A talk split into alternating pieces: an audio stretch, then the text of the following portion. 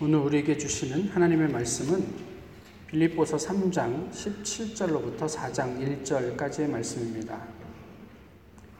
신약 성경 빌립보서 3장 17절로부터 4장 1절까지의 말씀입니다.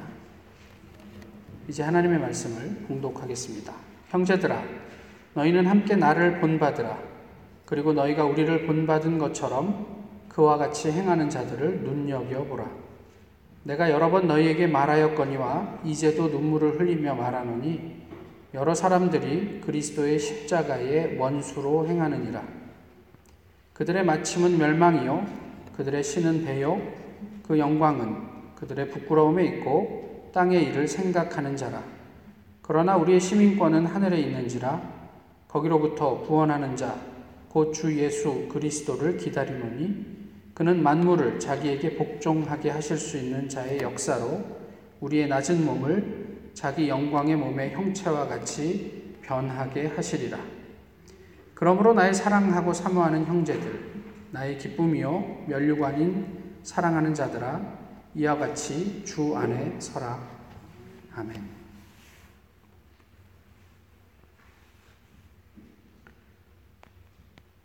지난 여정 중에 아, 스위스 제네바에서 취리로 가던 버스 안에서 그날 어, 옆에 앉으셨던 장로님과 어, 잠시 대화를 나누었습니다. 어, 저야 뭐 그 미국 시골에 사니까 맨날 보는 풍경이 다 그런 풍경이지만 서울에서 사시다가 그 스위스의 이렇게 산과 이렇게 한가한 시골들을 보시니까 좋으셨던 것 같아요. 그러면서 저한테 참 평화롭지 않습니까? 샴페인이 더 평화롭습니다. 이렇게 얘기를 할 수는 없었고, 예, 그렇죠. 그런데 제 마음 가운데 그런 생각이 좀 있었어요. 그런데 이 평화가 좀 이기적인 평화 같아서 마음이 좀 불편합니다. 이렇게 얘기를 했어요. 장로님 그게 무슨 말이냐 얘기를 하시는데 아시는 것처럼 스위스가 중립국 아닙니까? 그러니까 유럽 한가운데 딱 있으면서 유럽의 그 난리통에서도 우리는 중립이야. 그러면서 옆집에서 무슨 일이 있어도 불이 나도 중립이고 싸움을 해도 중립이고 아무 것에도 개입하지 않으면서 그냥 우리는 편안하게 살게 이렇게 느껴졌기 때문입니다. 그리고 그 때문에 또 세계에 뭐 그렇지 않은 부분도 많이 있지만 많은 그, 그 어둠의 돈들이 스위스로 다 몰려서 누리게 되는 부요함과 평화가 아닌가 뭐 이런 생각을 어, 장로님에게 나누었습니다.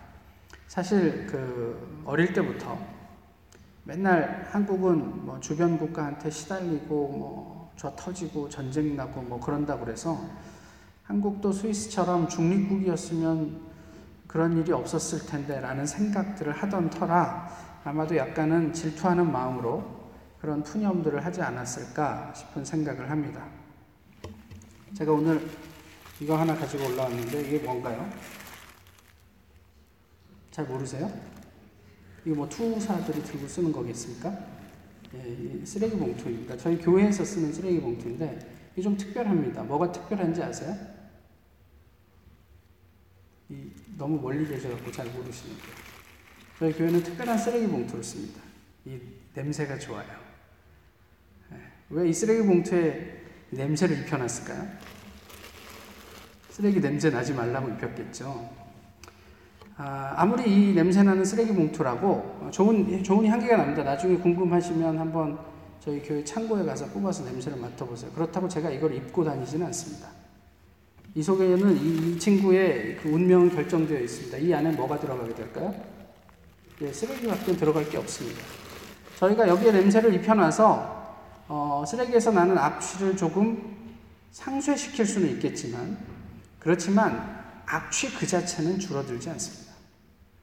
제 아무리 냄새를 입힌 쓰레기 봉지라도 그 속에 쓰레기가 담겨 있는 한 악취는 변함이 없습니다. 이것이 예, 예수님께서 말씀하셨던 대표적인 회칠한 무덤의 전형입니다. 아무리 회, 페인트 칠을 잘 해놓고 잔디로 덮어놔도 무덤 안에는 냄새나는 시체가 있을 뿐이다. 바리새인들을 향해서 예수님께서 하신 일갈입니다. 빌립보 교회에 있었던 당시에 도전이 있습니다. 당시 있었던 뭐 많은 교회들이 직면했던 문제이기도 한데 율법주의입니다. 그러니까 율법주의자들이 유대인들이 교회의 교인이 되면서 교회 안에 여러 가지 문제를 일으켰던 거죠. 다시 말하면 할례를 받아야 한다라고 주장하는 거였어요. 그러니까 율법을 지켜야만 비로소 참다운 신앙인이며 하나님의 자녀다라고 주장하며 교회 안에서 사람들에게 그렇게 푸시하던 일들이 어, 당시의 교회들의 좀 문제로 대두되었습니다. 그런데 이에 대해서 본문이 있는 빌립보서 3장에서 바울은 대단히 단호하게 이야기를 합니다. 이들은 그리스도의 십자가의 원수다. 이렇게 얘기를 하는 거예요. 사실 이제 말이 그래서 그렇죠. 어, 이런 얘기를 누구를 향해서 특정한 어떤 사람들을 향해서 당신들은 십자가의 원수입니다. 이렇게 이야기하면 그 교회에 평안하기가 쉽지 않을걸요. 근데 바울은 여기에 대해서 아주 단호하게 이렇게 이야기를 하고 있습니다. 비단 이런 이야기만 하는 게 아니지요. 이들에 대해서 어, 이 사람들이 보이는 크, 크게 두 가지 특징을 이야기를 하고 있는데 하나는 이들은 육체를 자랑한다. 또 이들은 하나님을 신뢰하지 않고 자기의 육체를 신뢰한다. 이 두 가지 이야기를 하고 있습니다. 육체를 자랑하는 것과 육체를 신뢰하는 것. 3장 3절에 나와 있는 내용인데 이 사이에서 어떤 차이가 있냐면 같은 점은 이런 겁니다. 어, 신앙으로 다 포장이 되어 있습니다. 마치 그렇지 않은 것처럼. 신앙적인 이야기를 하는 것처럼 이야기하지만 어, 자신의 학위나 또 얼마나 신앙생활을 오래 했는지 또 내가 주일 학교에서 교사로 근속한 게 몇 년인데 뭐 자신의 직분 또 내가 선교지를 방문한 게 뭐 몇 개국인데 뭐 이런 이야기를 은근히 신앙과 더불어서 자랑하는 사람들이다. 그러니까 신앙 자체에 대한 관심보다는 내가 그런 경험을 가진 유력한 사람이다라는 것을 드러내는데 아, 이런 사람들이 특징을 가지고 있다라고 얘기를 하고요. 육체를 신뢰하는 것은 이것 역시 신앙을 이야기하지만 정작 의지하는 것은 자기가 모아놓은 돈입니다. 그리고 어, 자기가 알고 있는 유력한 사람들, 내가 이러이러한 사람들을 아는데 어, 내가 그런 사람이야. 뭐 이런 이런 이렇고요. 또 앞으로 받게 될 연금이나 또 우리의 자녀들, 자녀들을 의지합니다. 그래서 하나님을 의지한다고 얘기하면서 하나님께서 나에게 이런 은혜를 주셔서 내가 실상은 예수님께서 말씀하신 그 마음의 중심은 하나님 없어도 괜찮습니다. 나는 연금도 넉넉하고 자녀들도 장성해서 잘 살고 있고 그러니까 나를 잘 책임져 줄 것입니다. 라고 의지하는 사람들이다. 라고 얘기하죠. 이 사람들에 대해서 어, 빌립보스 3장 초반부에 개들을 삼가고 행악자들을 삼가고 어, 스스로를 해하는 자들을 삼가라 이렇게 하면서 이 사람들을 개와 행악자와 자해하는 일을 사람들이라고 이야기를 하고 있어요. 사실 이건 대단히 강력하게 이 사람들을 비난하고 있는 내용입니다. 조심스럽죠. 오늘 본문은 이들에 대해서 멸망할 사람들이고 우상숭배자들이고 스스로 영광이라고 생각했던 것들이 이내 곧 부끄러워지게 될 사람들이다 라고 이야기를 하는 거예요. 사실 그것이 나를 향한 이야기라고 들었다면 이건 굉장히 기분 나쁜 이야기입니다. 그리고 마지막에 바울이 이 사람들은 하늘의 일을 생각하지 않고 땅의 일을 생각하는 사람들이다. 근데 여기에서 우리를 난처하게 하는 건 뭐냐면요. 이 사람들이 교회 밖에 있는 사람들이 아니라는 점이에요. 우리와 함께 하나님을 예배하고 함께 찬양하고 또 함께 얼굴을 보면서 신앙생활을 하고 한다는 사람들 중에 바울의 이런 신랄한 평가를 받는 사람들이 섞여 있다라는 사실이 우리를 좀 당혹스럽게 합니다. 그 중에 대표적인 사람들이 말씀드렸던 것처럼 율법을 지키는 유대인들이에요. 근데 유대인들, 특별히 바리새인들을 위시한 종교 지도자들은 아시는 것처럼 외적인 삶에 있어서는 완벽한 사람들입니다. 어느 누구도 그 사람들의 삶을 시비할 수 없는 사람들이에요. 보이기에는 그만큼 완벽하거든요. 그러나 예수님은 그들을 향해서 회칠한 무덤이다. 냄새를 입힌 쓰레기 봉투에 지나지 않는다. 뭐 이렇게 얘기를 하는 거죠. 외식하는 사람들이다. 이렇게 얘기를 하고 호통치셨잖아요. 내용인 즉슨 말은 번지르르 한데 실상 그들의 중심은 하나님과는 별 상관이 없대요. 말은 잘하는데 실제로 그들에게 있어서 그 내면의 생명을 향한 관심은 전혀 찾아볼 수 없더라는 거예요. 나의 체면과 또 나의 종교적인 위치가 중요하지 실제로 우리 주변을 지나다는 많은 사람들, 곤란한 사람들에 대한 그런 관심들은 이들에게서 찾아볼 수 없다. 그리고 맨날 하는 소리가 너 할례 받았어? 너 율법 지키고 있어? 율법 제 10조 3항이 뭔지 외우고 있어? 뭐 이런 얘기만 하고 있더란 말이에요. 이런 사람들이 주장하는 성경, 또 그들이 이야기하는 교회와 하나님, 그것에 대해서 변변하게 대응도 하지 못하고 흔들리고 있는 빌립보 교인들을 향한 바울의 애끓는 호소. 그것이 무엇이냐면 내가 눈물로 말하노니 여러 사람들이 그리스도의 십자가의 원수로 살고 있다. 이게 무슨 이야기예요?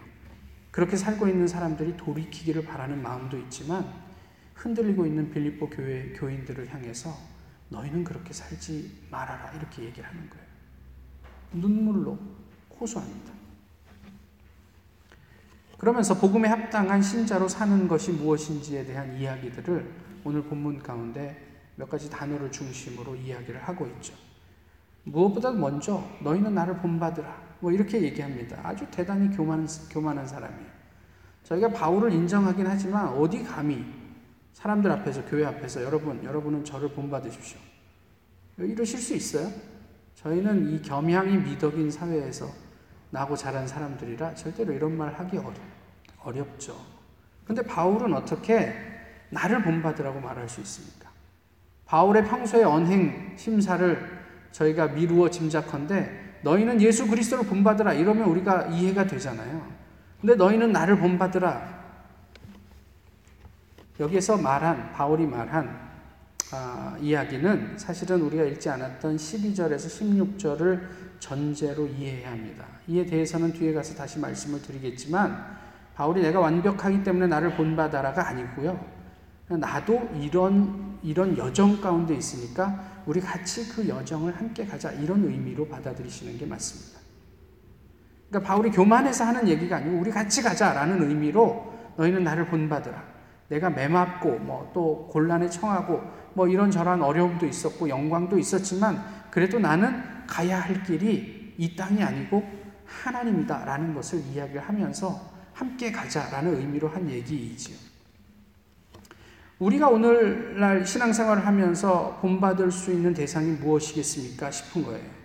무엇을 기준으로 우리가 따라가야 할까? 저희는 살아있는 바울도 없고, 뭐, 목사도 보니 바울만 하진 않은 것 같고, 그럼 누구를 따라가야 하겠느냐는 거죠. 그럼 하나님께서 우리에게 허락해 주신 이 성경이 우리의 기준이 되어야 하지 않겠습니까? 또 그럼에도 불구하고 그런 어떤 그, 그 결핍 속에서도 진짜 보석처럼 빛나는 선배들이 누군가 있을 거예요. 그런 사람들을 저희가 함께 더불어 따라갈 수 있다면 또 궁극적으로는 예수 그리스도를 본받을 수 있다면 충분하지 않겠는가 싶어요. 그런 사람이 복음에 합당한 사람이다. 육체의 할례를 받았느냐 그렇지 않느냐와는 무관한 이야기입니다. 내가 외적으로 얼만큼 세상 속에서 유력하냐 그렇지 않은가와도 상관이 없는 이야기입니다. 내가 무엇을 가졌는가 이것도 관계가 없어요. 그저 나는 누구를 쫓아가는가 이것만 중요할 따름입니다. 다음으로 이야기하는 게 눈여겨보라 이런 이야기예요. 분별과 관련된 얘기죠. 우리도 언제든 미혹될 수 있기 때문에 눈여겨보라. 이런 사람들, 복음이 아닌 것을 성경과 배치되는 어떤 이야기들을 하는지 그렇지 않은지 눈여겨보라. 그 눈여겨봐야 할 대상은 목사도 포함이 되는 거예요. 지금 제가 이 위에서 성경과 관련된 이야기를 하는지 아니면 사기를 치고 있는지 눈여겨보시란 말이에요. 그저 목사니까 그냥 옳은 소리 하겠지 이게 아니란 말이죠. 잘 살피셔야죠. 저게 성경에 맞는 이야기인지 분별하라. 무엇보다도 복음이 아닌 것을 전하는 사람과 그 내용을 눈여겨보라고 유대인들, 율법주의자들을 잘 살펴보라고 바울은 당부합니다. 바울의 말대로 그리스도의 십자가를 무색하게 하는 사람은 그때도 그랬지만 지금도 적지 않습니다. 문제는 그런 분들이, 그런 사람들이 교회에서 힘을 가진 경우에 더 심각합니다. 목사래요, 장로래요, 사역자래요.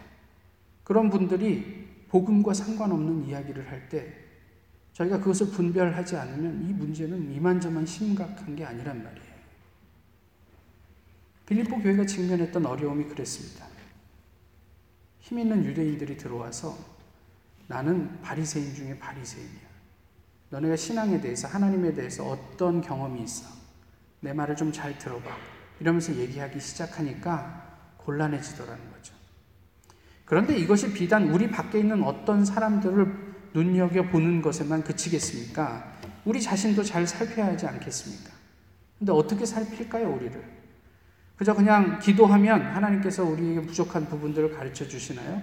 맞기도 하죠. 그런데 기준도 없이 무작정 기도하는 것으로는 좀 곤란하지 않을까요? 우리가 따라가야 할 길이 무엇인지, 그리고 내가 거기에서 벗어났는지 그렇지 않았는지 분명하게 보기 전까지는 우리가 이게 어떻게 분별해야 될지 좀 그, 그 혼란스럽지 않겠습니까? 사도들이 절한 것, 곧 우리 손에 있는 말씀이 기준이 되어야죠. 내가 과거에 경험한 교회, 나의 가치관, 내가 추구하고 있는 것, 나의 욕망이나 욕구, 이것이 복음에 부합하는지 분별하는 사람들, 세심하게 자기를 돌아보는 사람들이 복음에 합당합니다. 그리고 또 하나 이야기하는 게 소속을 분명히 하라고 얘기를 해요. 이거는 분별하는 문제와 연결이 되어 있는데 제가 이번 주에 어떤 분하고 대화를 하다가 뭐 그분이 잘 모르는 분을 소개해 주는데 아, 그분은 그 그분의 이제 배우자가 미국 시민이랍니다. 그러니까 자기도 모르게 입에서 나오는 말이 좋겠다 이런 거예요. 제가 그 얘기를 들었어요. 물론 미국에 살면서 신분을 해결하는 문제는 중요하지요. 그렇지만 한국에 돌아가려고 생각하는 사람들에게 미국, 미국 시민권이나 영주권은 별로 중요한 문제가 아닙니다. 한국 시민권이면 충분합니다. 그렇지 않습니까? 빌립보 시대에 사는 대부분의 그 빌립보 사람들은 로마 시민이었어요. 그, 그 도시의 특성상 그런 건데요. 어쨌든 로마 시민이었어요. 당대 최고의 나라의 시민이었기 때문에 뭐 자신들이 가지고 있는 자부심이 대단했었겠죠. 바울도 바리새인 중에 바리새인이지만 동시에 로마 시민이었던 사람입니다.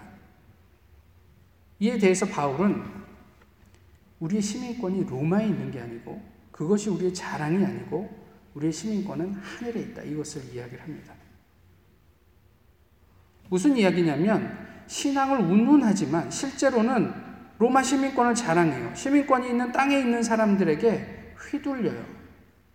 그러지 말고 너희 소속을 분명히 하라는 말입니다. 하늘 시민권을 가진 사람은 어떻게 살게 될까요? 어, 제가 여기서 무슨 이야기를 해야 될까 어제 밤새 고민을 많이 했는데 그냥 제 이야기를 하는 게 제일 안전할 듯하여 이렇게 얘기를 말씀을 드립니다. 개인적인 이야기지만 양해를 해주셨으면 좋겠습니다. 지난 주간에 저희 첫째가 취직을 했습니다. 아, 축하할 일이죠. 예, that's it. 그 이상도 그 이하도 아닙니다. 여기에 뭐 와, 하나님 잘 믿으니까 취직했대 뭐 이런 말은 좀 곤란해요.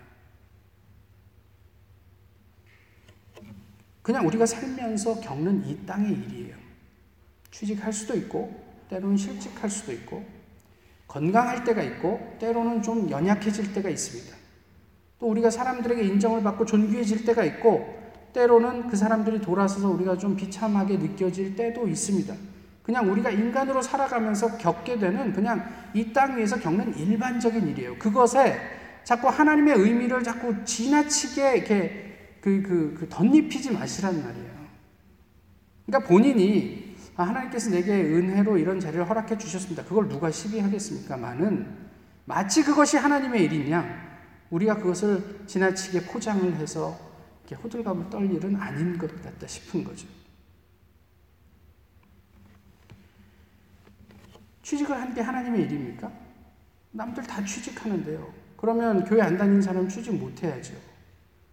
그럼 이 취직한 것이 하나님의 일이 되려면 어떻게 하면 됩니까? 자기가 하는 잡이 비행하는 거니까 비행기 꼬리에다 플래카드 달고 다니면 됩니까? 주 예수를 믿으라. 뭐 이러면 하나님의 일이 됩니까? 아니죠.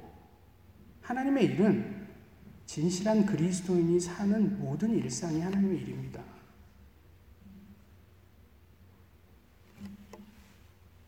진실한 신자가 되면 돼요. 우리의 성공 여부와는 별 상관없는 일입니다. 무엇을 소유했는가? 이것도 상관없어요. 얼만큼 오래 교회에 적을 두고 있습니까? 이게 무슨 의미가 있습니까? 내가 오늘 하나님 앞에 진실한가? 이것만 의미가 있습니다. 그러면서 바울이 하는 이야기가 제자 됨에 대한 이야기를 하고 있습니다. 거짓 교사나 율법주의자들은 제자처럼 보입니다. 그렇지만 제자는 아닙니다. 제자처럼 보이는 것과 제자는 다릅니다. 4장 1절에서 바울이 무엇이라고 빌립보 교인들에게 얘기하냐면 사랑하고 사모하는 형제들, 나의 기쁨이고 나의 면류관인 사람들이라고 그들을 이야기합니다. 바울에게 있어서 빌립보 교회 교인들은 가족이었어요. 그리고 그들의 어떤 그, 그, 그들이 예수님의 제자가 되면 그것이 그의 기쁨이었고, 궁극적으로 그들의 구원 때문에 자기가 하나님 앞에서 받을 면류관이었다고 그들을 묘사하는 거예요. 그 사람들이 더 부하게 됐다? 그 사람들이 더 유력하게 됐다? 로 자신의 어떤 사역을 평가하는 게 아니라 당신들의 구원이, 당신들의 제자됨, 예수 그리스도의 제자됨이 내가 하나님 앞에서 자랑할 수 있는 나의 멸류관이요, 이 땅 위에서의 기쁨이다. 이렇게 얘기를 한 거예요.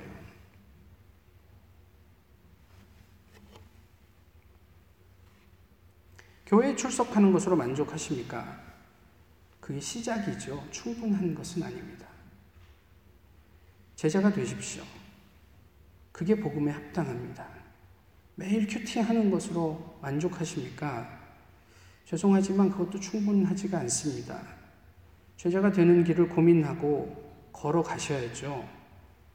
그러면 물으신단 말이에요. 어떻게 하는 것이 제자가 되는 길이냐고. 그걸 왜 저한테 물으십니까? 스승님한테 물으십시오. 여러분의 스승은 누구이십니까?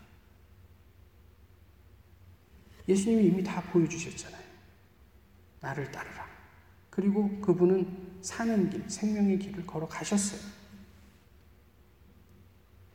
그런데 끊임없이 우리는 그 길이 어디에 있냐고 묻고 있습니다.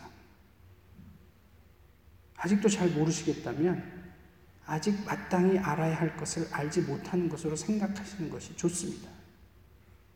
그리고 성경으로 돌아가시죠. 성경이 예수 그리스도에 대해서 우리의 생명에 대해서 구원에 대해서 무엇이라고 말씀하시는지 제자라면 아셔야죠. 그리고 매우 중요한 것 한 가지 이미 말씀드렸지만 목사의 제자가 되지 마십시오. 사람의 제자가 되지 마시고 예수 그리스도의 제자가 되십시오. 어떤 사람이 본받을 만 하면 그 사람 뒤에서 그 사람을 있게 한 하나님에게 주목하십시오.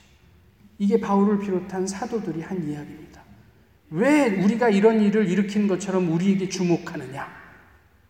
이것이 가능하게 한 하나님에게 주목하라고 사도들은 끊임없이 이야기했습니다. 사람은 주인이 아닙니다. 그것이 복음에 합당합니다.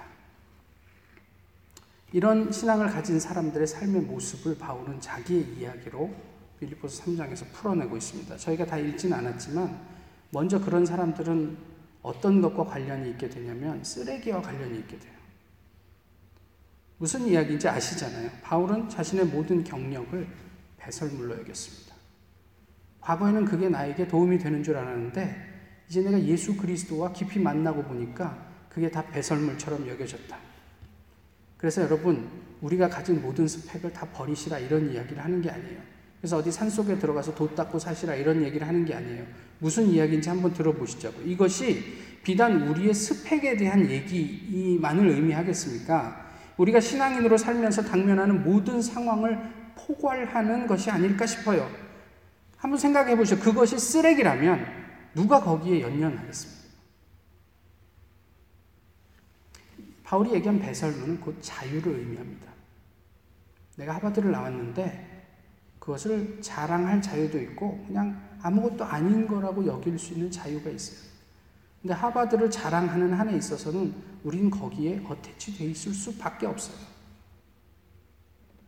하버드가 쓰레기라면, 직장이 쓰레기라면, 우리가 태어난 신분이 쓰레기라면, 교회가 쓰레기라면, 물론 교회가 쓰레기란 얘기가 아니라 그렇게 우리가 생각할 수 있다면 성실함이 내게 유익하다고 생각했던 모든 것이 쓰레기라고 느껴진다면 누가 그 쓰레기 때문에 고민하시겠어요?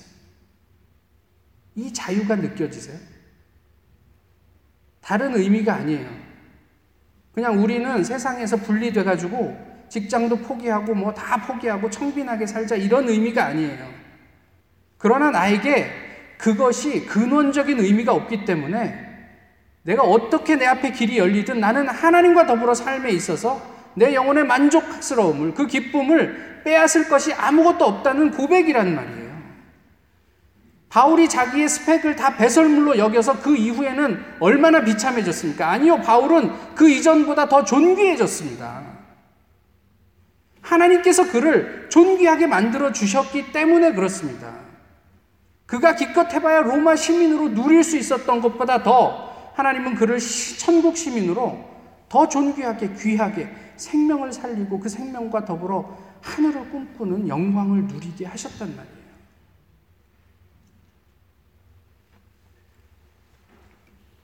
그것을 버리고 포기할 수, 포기하는데 주저함이 없는 그 자유. 그런 것들을 우리도 함께 누릴 수 있으면 좋겠습니다. 지난 주간에 저희 한국에 있는 제 친구로부터 카톡이 하나 왔습니다. 근데 뭐, 뭐, 그러시는지 모르겠지만, 친구가 목사가 되면 얘기할 때 좀 어색해 해요. 이게 목사인데 말을 높여줘야 되나, 그냥 반말 해도 되나. 카톡에도 그런 내용이 좀 녹아 있는데, 그냥 이해하시고 들으십시오. 목사님 안녕하세요. 제 친구입니다, 제 친구. 회사 일은 기도한 대로 이루어지지 않았어. 결국 계속 엄청난 스트레스와 육체적, 정신적 고통 가운데 회사 생활하고 있다. 2년 동안 새벽 기도와 퇴근 후 교회 기도실에 들러 기도했지만 결국 이루어지지 않아 현재 낙심 가운데 생활하고 있다. 시험에 빠진 것 같아. 하나님께 불평, 불만만 가득하고 기도 안 들어주시는데 왜 기도를 하나?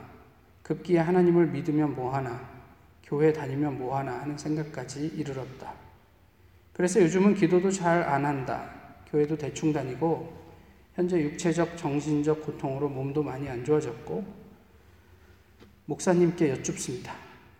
은혜의 하나님이라고 하는데, 왜 이런 심한 고통을 주시는지, 언제까지 고통 가운데 두실지, 뭐 어쨌든, 현재는 종교를 바꿔야 하나 하는 생각도 함.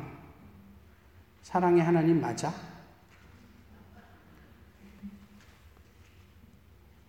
평생을 신앙생활한 이 친구의 고민을 어떻게 들으십니까? 제가 이 친구한테 무슨 얘기를 해줄 수 있을까요? 진짜 아무 말도 못하겠더라고요. 내가 할 말이 없다 그랬더니 역시 목사도 별 수 없구만. 바울은 복음에 합당한 삶은 하나님의 은혜에 기인한 많은 세상의 어태치먼트로부터의 자유라고 이야기합니다. 하나님의 은혜가 너무 커서요. 세상 속에 살아가면서 우리가 경험하게 되는 그런 구속으로부터 내가 이만큼 자유로워질 수 있었다라고 고백하는 게 은혜라고. 그리고 또 하나 무슨 이야기를 하냐면 완벽함이 아니라 달려갑니다. 이렇게 얘기합니다. 12절에서 16절의 말씀인데, 내가 온전히 이루었다 함이 아니다. 내가 완벽하다 함이 아니다. 나는 그저 표대를 향해서 오늘도 달려갈 뿐이다. 이렇게 얘기를 해요. 바울 정도 되면, 아, 이제 완성된 크리스찬이 이 정도쯤 되지 않을까라고 우리가 인정해줘도 될 만한 사람이에요. 근데 그가 뭐라고 고백하냐면, 이제 다 됐다가 아니라 하나님께서 나를 부르시는 그날까지 나는 그리스도를 향한 그 표대를 향한 나의 다름질을 쉬지 않을 것이다 라고 얘기한 거예요. 아직 끝난 게 아니다 라고 얘기한 거예요. 목사가 됐으니까 됐다가 아니고 여전히 나는 하나님을 향해서 가야 할 길이 있다 라고 얘기를 한 거란 말이죠. 글을 하나 더 읽어드리겠습니다. 2년 전 내 인생의 한때를 아름답게 차지한 시카고의 두 대형 교회의 목회자 하이벨스와 맥도날드가 최근 몇 달 사이에 완전히 무너져 다시 나를 놀라게 한다. 세상은 이 믿음의 허구성을 이보다 입증하는 것이 어디 있겠냐며 시원해 할지 모르나 나는 엄정한 신의 개입이 느껴져 마음이 서늘하다. 그들을 하나님이 크게 사용하신 것에는 의심의 여지가 없다. 그들은 진심으로 신의 의를 구하며 청춘을 경주했을 것이다. 그럼에도 인간이란 어느 누구 예외 없이 연약하고 신은 결정적인 순간에 사랑받는 주인공의 교만을 꺾어 우리는 극중 배우요 곧 커튼이 내리고 무대 감독인 당신이 등장할 것이라는 잊었던 진실을 환기시킨다. 조용기와 김삼환의 성취와 몰락도 어쩌면 이와 똑같던가. 무대를 망친 주연 배우 며칠 공박하는 둘째 손가락을 접고 내 배역이나 잘 감당하고 있는지 대본을 찾아보려 한다. 모든 인간은 평등하다. 성취를 위해 흘리는 오늘의 땀은 소중한 것이로되 그 수확을 지나치게 조급해 하지도 성과에 교만해 하지도 않아야 하리. 제자인 척하는 유대인들은 사람들에게 모든 사람들에게 완벽해 보였습니다. 하지만 제자인 바울은 아직도 끝나지 않았다. 끝까지 나는 이 경주를 달려가기를 원한다. 이렇게 얘기했습니다. 그리고 다른 제자들에게 빌립보 교회 교인들에게 우리 함께 그 경주를 마치자. 이렇게 격려합니다. 어떻게 우리는 이렇게 자유롭고 또 끝까지 경주하는 그리스도의 사람이 될 수 있을까요? 4장 1절 바울의 마지막 말을 기억하십시오. In Christ. 다른 길은 없습니다. 빌립보 교인들이요. 주 안에 서라. 그러면 어, 위장된 내지는 이기적인 평화처럼 보이는 스위스가 주 안에 서 있어가 될 것입니다. 그리스도를 본받으십시오. 분별하시자고요. 또 우리의 소속을 분별, 분명히 하고 우리 함께 그리스도의 제자가 되십시다. 이렇게 우리가 서로를 향해 함께 더불어 격려하며 우리도 그리스 주님의 교회라는 이름으로 그 경주를 함께 완주할 수 있을까요? 기도하겠습니다. 귀하신 주님, 오늘도 주님 앞에서 이렇게 예배하게 하심을 감사합니다. 이 모든 것이 주님의 은혜임을 고백합니다. 저희 각자의 신앙이 어디까지 이르렀든지 간에 그것이 종착점이 아니라 여전히 가야 할 길임을 저희가 함께 고백하고 인정하고 서로가 서로에게 좋은 동역자가 되어 주님께서 우리에게 맡겨주신 그 경주를 끝까지 더불어 감당할 수 있도록 인도해 주시옵소서. 나 혼자 쓰는 것이 아니라 주 안에 서 있는 저희 모두가 되게 주님께서 저희를 극률히 여기시고 합당한 길로 역사하여 주시옵소서. 주님을 기대하며 예수 그리스도의 이름으로 기도하옵나이다. 아멘.